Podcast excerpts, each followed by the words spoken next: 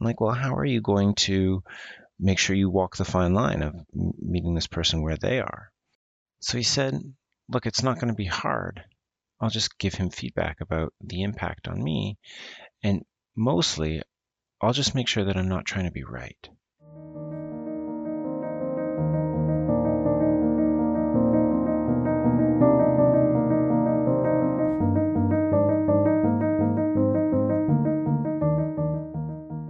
Welcome to the 54th episode of the Leader Rising podcast. I'm your host and coach, Paul Carvanis.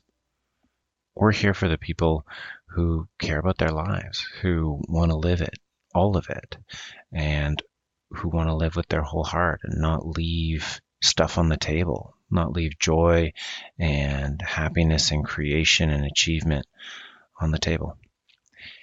I want to share something with you a client said to me yesterday, but before that, a little anecdote. My son went upstairs this morning to go to the bathroom after everyone had gone downstairs. It was early in the morning, like quarter to seven, so still before 7 a.m.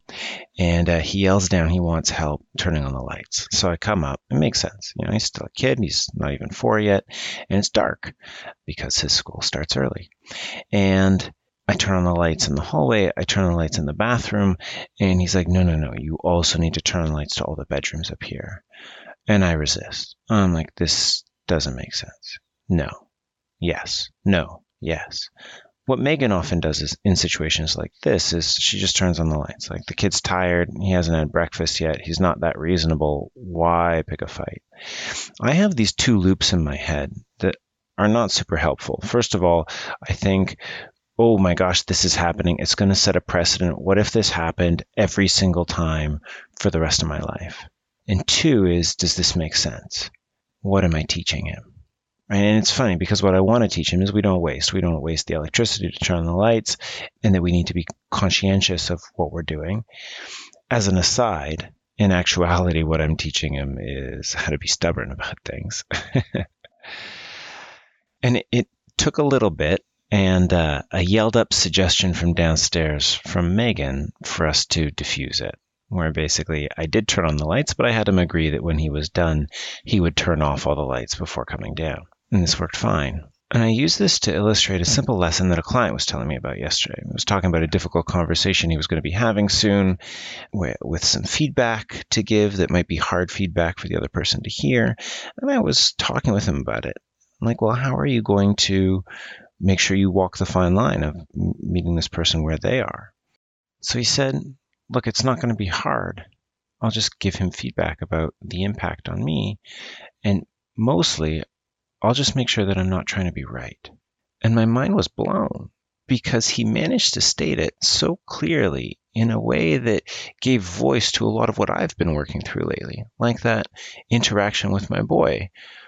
I was trying to be right and it made it a lot harder instead of just meeting him where he was. See, when you try and make yourself right, often you're making the other person wrong and you're drawing lines, you're picking fights. It's it's different or you're looking down and judging other people.